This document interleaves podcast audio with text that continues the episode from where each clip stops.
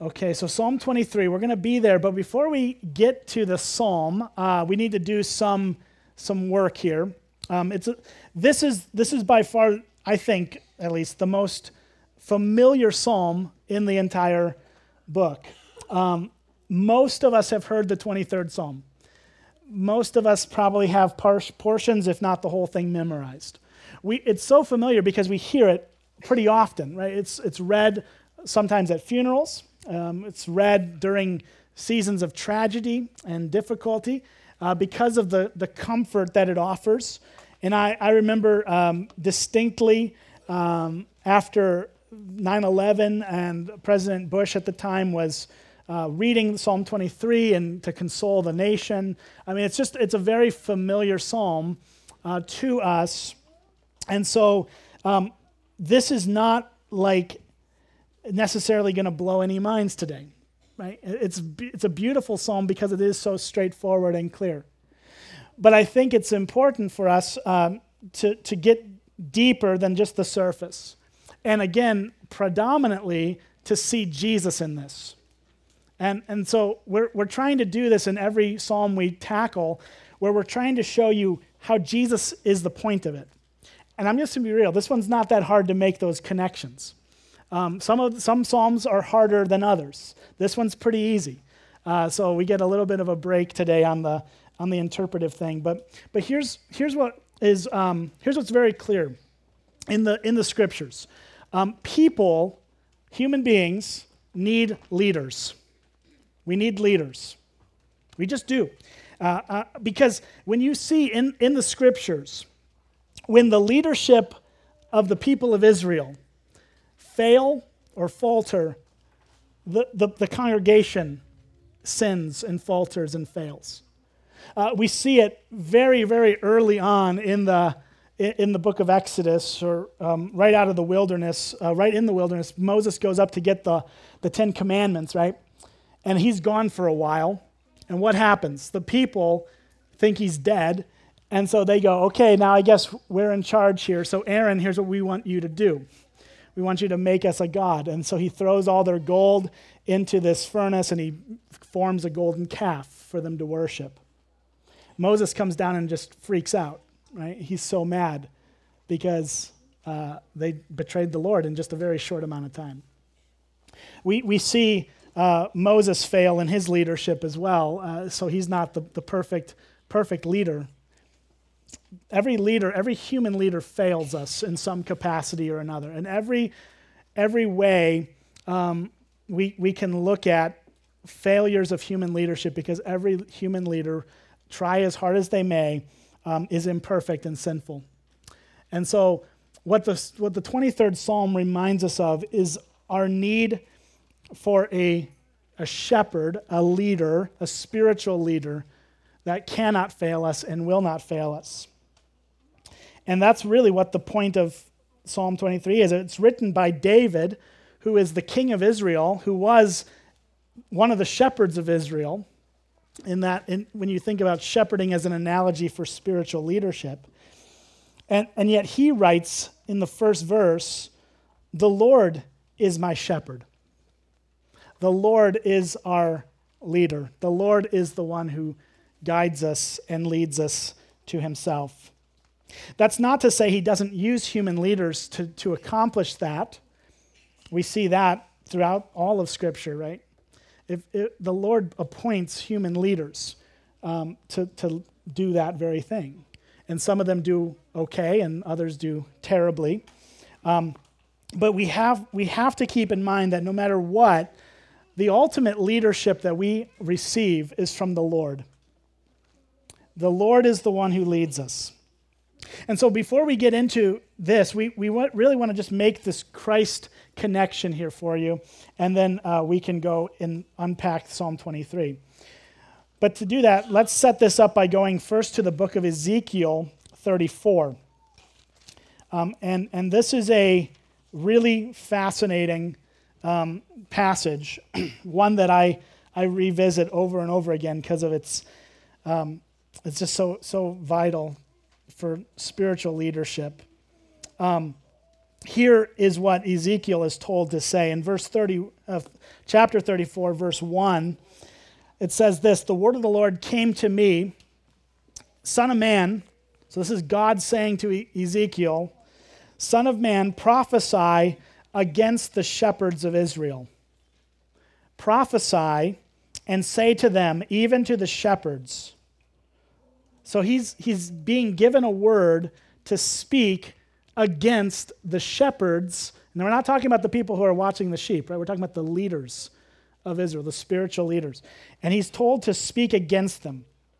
And here's what God says. Here's how God rebukes the leaders of Israel at this time. He says, Ah, shepherds of Israel, who have been feeding yourselves. Should not shepherds feed the sheep? You eat the fat, you clothe yourselves with the wool, you slaughter the fat ones, but you do not feed the sheep. The weak you have not strengthened, the sick you have not healed, the injured you have not bound up, the strayed you have not brought back, the lost you have not sought, and with force and harshness you have ruled them. So they were scattered because there was no shepherd, and they became food for all the wild beasts. My sheep were scattered. They wandered over all the mountains and on every high hill. My sheep were scattered over the face of the earth, with none to search or seek for them. Therefore, you shepherds, hear the word of the Lord. As I live, declares the Lord God, surely because my sheep have become a prey and my sheep have become food for all the wild beasts, since there is no shepherd. And because my shepherds have not searched for my sheep, but the shepherds have fed themselves, and have not fed my sheep. Therefore, you shepherds, hear the word of the Lord. Thus says the Lord God Behold, I am against the shepherds. It's not a good place to be. God against you. He's against the shepherds. I will require my sheep at their hand, and I will put a stop to their feeding the sheep. No longer shall the shepherds feed themselves. I will rescue my sheep from their mouths, that they may not be food for them. Now, here's the key, verse 11. For thus says the Lord God Behold, I, I myself, will search for my sheep and will seek them out. As a shepherd seeks out his flock when he is among his sheep that has been scattered, so I will seek out my sheep, and I will rescue them from the places where they have been scattered on a day of clouds and thick darkness.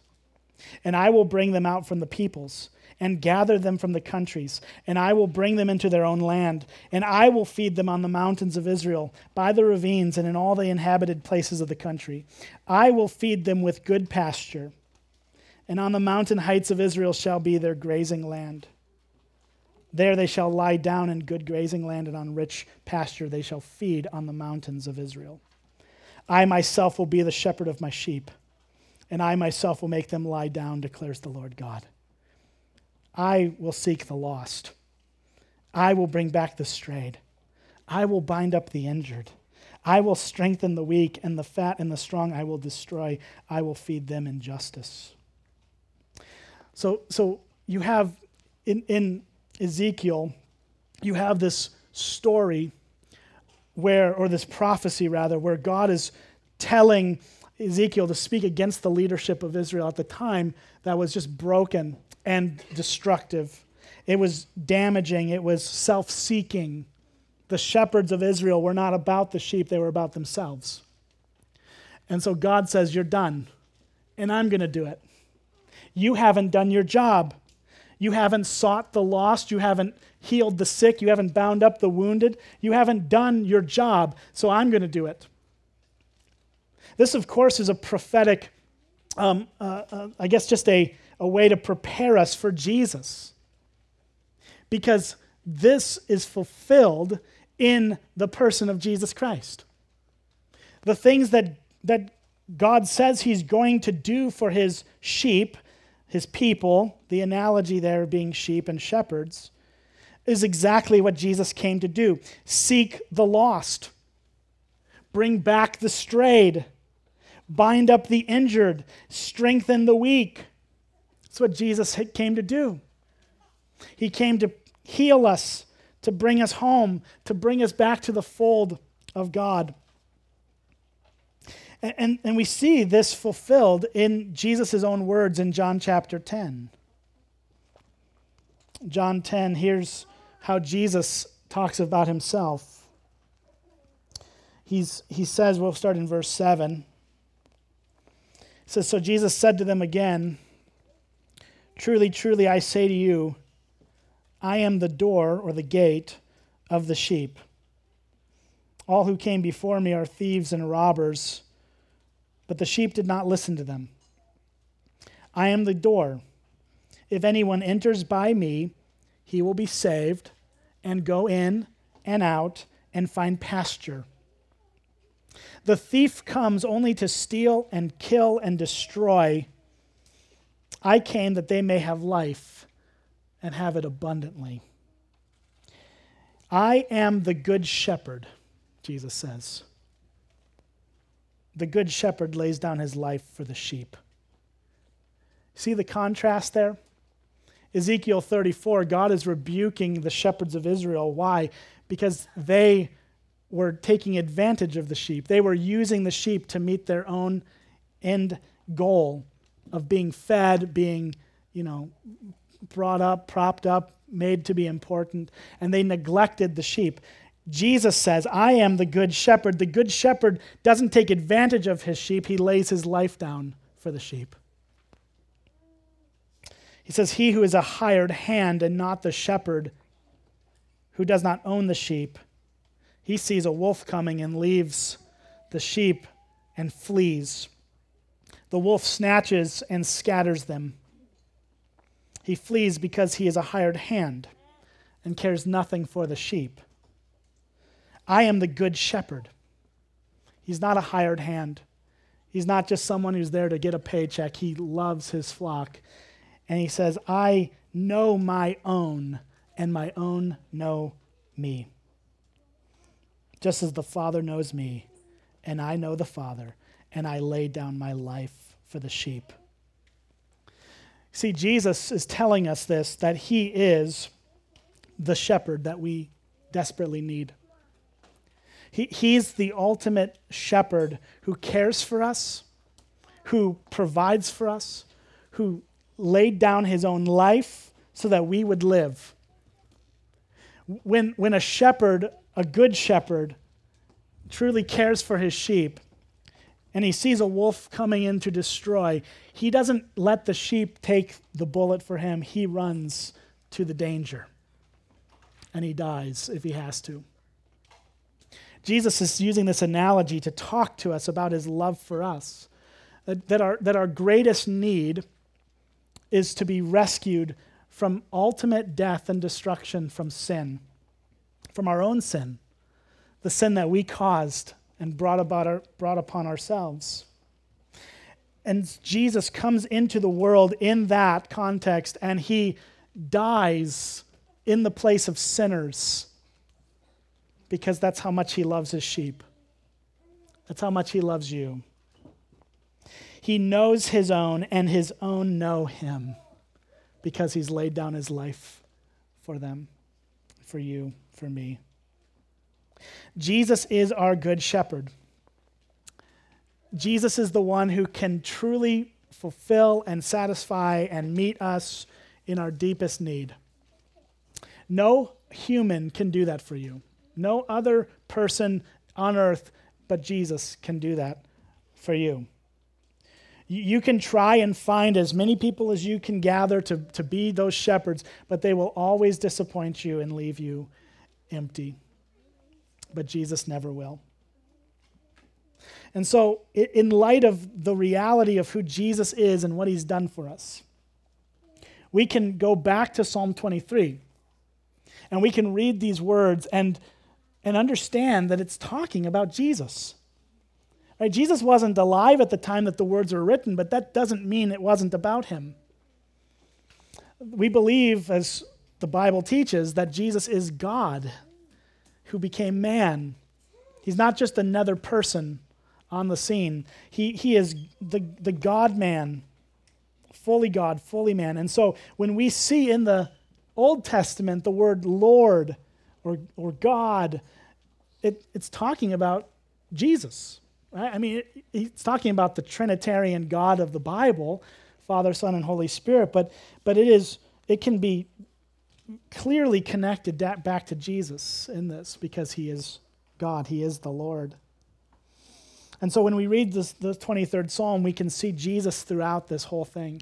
And I just want to take some time to work through it, just line by line, a little bit at a time. And we really see um, in this psalm three characteristics of our good shepherd, Jesus, that I think we can reflect on and meditate on this morning. The first um, we find in the first few verses, but let's, let's just take it a little bit at a time. Let's look at verse 1. It says, The Lord is my shepherd, I shall not want. So, the Lord is my shepherd. I, some translations will say, I shall not be in want, or I shall, will not lack anything. That's what's kind of at the heart of this. That I won't have any need. I won't have any, uh, I won't lack uh, for, uh, for anything because the shepherd is providing. He, he says here in verse uh, 2 He makes me lie down in green pastures. He makes me, this is interesting. The word is, He makes me lie down in green pastures. Why in the world would, there, would that word make, which is, is a, a word a forceful word, right? If you make somebody do something, it generally means they don't want to do it. You don't have to make somebody eat ice cream, right? you don't have to. We get to. You have to make your children eat vegetables, probably. Um, so that, like that, that idea, we have to make people do things that are that are good for them that they don't realize are good for them. And what's interesting here is that the, the shepherd, the Lord Jesus, shepherds us in such a way that he makes us lie down in green pastures. He's not making us lie down in something that's bad for us. He's not making us lie down in a desert against our will, somewhere we don't want to be or shouldn't be, but he's actually making us lie down in green pastures, somewhere where we will find our our needs met. He, this is interesting because I think that just from a practical standpoint, as human beings, we notoriously chase things that are bad for us because we're sinners. And, and our, our inclination is to assume that it's better on the other side of that hill, or it's better in that pasture than this one. We, we always are thinking about what's better. And there are times where our Lord has to lovingly make us lie down where we are because it's good for us and it's right where He wants us to be. It's not harmful, it's not going to destroy us, it's going to help us. But we're too short sighted to see.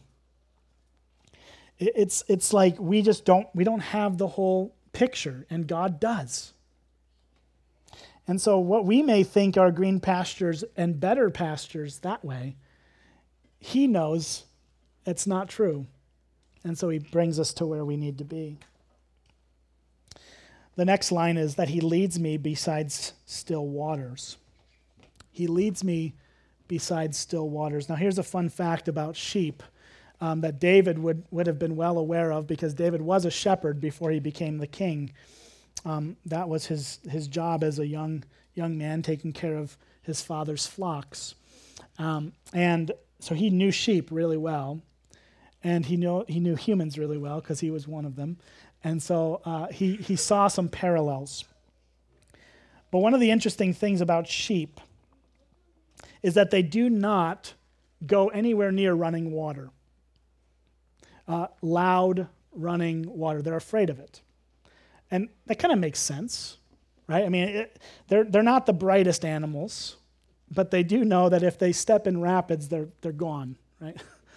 Uh, and so they figured out this is not good for me. I'm not going to go by this noisy stream this river of wild water. They just won't do it. And so here's what happens. Here, here's what has to happen. Um, a good shepherd has to lead his sheep to a place where they will drink. The, the most convenient thing to do is just to come across a river or wherever the body of water is and stop and drink. The problem is if you lead the sheep to that place and it's not still water, they won't drink. No matter how long you sit there, they, the sheep will die before they drink the water from the fast moving water. So, what does the shepherd have to do? He has to lead them to still waters. He, he has to be patient with his flock, knowing their fears, knowing their weaknesses, knowing they're, they're just not in a place where they're going to drink water from a fast moving stream. And so he has to lead them perhaps miles out of the way to get to still waters. Or he has to go upstream and dam up the water so that it can slow down. Those are, those are the options, both of which are painstaking and brutal and inconvenient. So, what does this tell us about our good shepherd? It tells us that he's patient with his sheep. Jesus is extraordinarily patient with you and with me. Because we are, like sheep, way more than we want to admit. We are afraid of things we, sh- we shouldn't be afraid of. We are um, reckless and foolish. We're stubborn and impatient. And um, Jesus patiently meets us right where we are. And I just, reflecting on that particular line has been really um, meaningful to me because I, you, you think about the ways in which Jesus has patiently accommodated all of our slow growth in the Christian life. It's not to say that Jesus is going to leave us where we are. He, he loves us too much to let us die in our sin. But he does patiently wait at times. He does allow us to, to be uh, difficult and, and He loves us in the midst of it. He, he cares for us to the point that He will lead us to still waters. This is, this is not just, you know, from David's point of view, writing, he's not just talking about this nice, idyllic, you know, scene, and, and this is where, you know, Jesus is all the time with us. It's that he has to take us to the places that are good for us. And that requires a patient shepherd it requires patience and grace. It says in verse 3 that he restores my soul and he leads me in the paths of righteousness for his name's sake. I think this is connected uh, to verses 1 and 2. Right? He's, he's talking about the sheep, the, the analogy of the sheep and the shepherd. And then he tells us in verse 3 here what the outcome of all of this patience that the Lord extends to us is that his patience restores our soul. He leads us to green pastures and he makes us lie down there. He leads us to still waters so that we will drink and have our souls refreshed. And the result of that patient, loving kindness of the Lord is that our souls are restored and we're led into the paths of righteousness for his name's sake we have a patient shepherd. He's, he's patient, he's, he, he waits, he's long suffering, but he is nonetheless leading us to the very place where our souls are refreshed and found in him. I, I, don't, I don't think that we, um, I don't think that we like really wrestle enough with the patience of God, right? They, that, the Bible says it over and over. I mean, I don't even know how many times the Bible talks about God's patience, his, his long suffering, his willingness to stick with it. We see it throughout the whole scripture, and I, yet I don't think we make enough of a deal about it. Because we're not patient, right? We're not. Uh, just inherently impatient. Is, that's the human default. We want what we want now. The Lord doesn't live that way. The Lord is graciously waiting for us, um, and He is all the while not leaving us to our own devices, but graciously leading us to where He wants us to be, even if that is painstakingly slow. He's a great patient shepherd. The, the Bible tells us in Romans that, um, that it's the, the kindness of God that leads us to repentance. The kindness of God is displayed in the patience of God. God, God leads us to repentance, the turning away of our hearts towards sin and towards Jesus, through, not through his iron fist, but through his kindness and patience and love. That's what gets us there.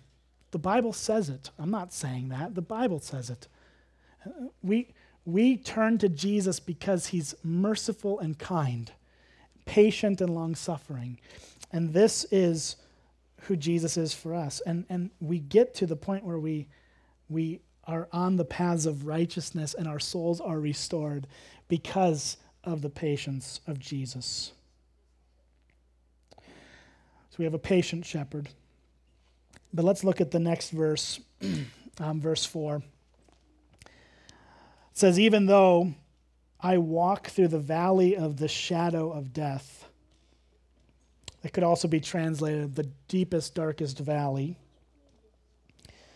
I will fear no evil, for you are with me.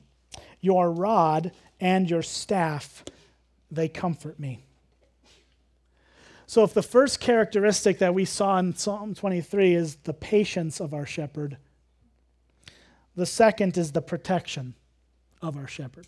And yes, I'm going to have all P words here. So bringing out my old Baptist, you know, classic uh, alliteration thing here today. Um, but, but we have a protecting shepherd. A, a pro- the protection of Jesus is seen in this. Look at, look at the verse. David writes, Even though I walk through the valley of the shadow of death, I will fear no evil. Now, here's, here's what we need to see. Now, in, in Israel, um, uh, it's very mountainous. And uh, in, in uh, the season where the, the grass is growing and it's, um, it's good pasture, uh, those were up higher up in elevation. Um, and you know it's a little cooler up there and, and or whatever and i don't know it's just that's what i'm reading. So they it's higher up and for whatever reason the grass grows better in those in the hills. Um, but to get there you have to go through the valleys. And just much like today, uh, where if you're on the like the east or the the west in the mountains, we just like dug highways through these valleys and these mountains, and you know you're driving through in between all these huge hills. Uh, it was the same then too, right? The, the, they built their road system through the valleys. The problem with that is that if you're a shepherd and you've got hundreds of sheep behind you, um, you're pretty easy uh, pickings for thieves on these roads. There's danger there. Uh, there. There's danger from robbers. There's danger from, from people who want to do you harm. And they figure, hey, you know, a shepherd or two, it's pretty easy to take out, and then we can have all these sheep and kill them and eat them or sell their wool or whatever. Um, and so there was inherent danger in, the in traveling uh, from place to place as you would lead. And so what David is saying is that we, we may walk through these dark valleys but we're not going to fear. We will fear no evil. And here's the reason why it's the next line because you are with me. Why does the, the sheep don't need to fear the valley? Because our good shepherd is with us. We don't travel alone. If we were just a bunch of sheep running around by ourselves with no shepherd, then yeah, we would be we'd be scattered. That's what happens. When sheep don't have a shepherd, they they they just run. They don't stay together. They just like uh, uh, every sheep for themselves, right? And they just go and they're they're lost. That's why in Ezekiel 34 the Lord had to say, "I will bring back the sheep." they've been scattered. But if we have our good shepherd with us, we have no need to fear. We have his protection. Here's, and here's the thing if Jesus is for us, who's against us? Right? Romans 8. If God is for us, who can be against us? And, and, and Paul just lays out in that, in that chapter all of these incredible things that would generally lead us to great fear. But he says, We have the Lord, so why are we afraid? It says in verse 31 If God is for us, who can be against us? He who did not spare his own son. God didn't even spare Jesus, He gave him up for all of us. How will, how will He not also with Him, with Jesus, graciously give us all things? He goes on to say that if God is for us, who's going to separate us from His love? Will tribulation, difficulty, distress, persecution, famine, nakedness, danger, or sword? It says, No, in all these things we are more than conquerors through him who loved us. Paul's point is echoing the, the point that David is making here that we walk through the valleys of the shadow of death. All the things that Paul just mentioned tribulation, distress, persecution, famine, nakedness, not having clothes, or sword being killed are all terrible things, right? They're all awful things. We don't want to go through any of those things. And yet, the point is that we can if God so leads because He's with us. And we know that nothing that happens to us in the body on earth will affect the ultimate outcome of those who love Jesus. We may die here and now, but we will not be doomed if we have Jesus. We will be in his presence, we will be with him forever. And so, why have fear in that, right? Now, that's not to say that if you fear things that you are somehow a sub Christian. We all struggle, right? We all fear. But these, these things are written in the scriptures to remind our hearts, to solidify our hearts, that the fear we experience is not the final word. The Lord is. He's with us. It says, Your rod and your staff, they comfort me. Why would a rod and a staff comfort? They're instruments of um, pain, they're instruments of, uh, uh, of their weapons, in essence. They didn't have guns in these days, right? Bows and arrows would have been way too impractical for a shepherd to carry around. and so what was what was his alternative? He had basically a giant club to beat beat someone with, or beat a wolf off with, or whatever. He he he had this these instruments that he would carry were the comfort. God is strong and he's well armed and we can trust him. So he's our patient shepherd, he's our protection. There's one more thing we'll look at here verse 5 and 6. He says, You prepare a table before me in the presence of my enemies. You anoint my head with oil, my cup overflows. Surely goodness and mercy shall follow me all the days of my life, and I shall dwell in the house of the Lord forever. Here is what it's telling us about our good shepherd Jesus is that he is our provider. We, we got a glimpse of that at the beginning of the psalm in the green pastures and still waters. But here, he, he kind of moves out of uh, the shepherd sheep analogy and moves into the conquering king analogy. He says, You prepare a table before me in the presence of my enemies. Essentially, David was a king, right? And so there were battles that had to be fought. And when you would win a battle or a war, you celebrated. And you'd have a huge feast in the presence of your conquered enemies. Basically, it was a way of, you know, humiliating them um, and, and rubbing it in their face that they lost. Uh, we don't necessarily do those things today, but that was how things were done uh, thousands of years back here. So here's, here, here's how David is talking about the Lord. He's, he's going to take us through the valley of the shadow of death. He's going to bring us back to the other side. And at the end of the day, um, he's going to set us in his presence. And that's, when you read the, the book of Revelation, that's what happens. At the end of the book, you get to the, the, the, the marriage supper of the Lamb. After all sin and death and, and Satan and demons and all that is destroyed once and for all, Jesus collects his people and brings us all together for a giant meal. Jesus can do this because he's raised from the dead. He, he died for his sheep, but he also was raised for his sheep. And so he can carry us to this meal.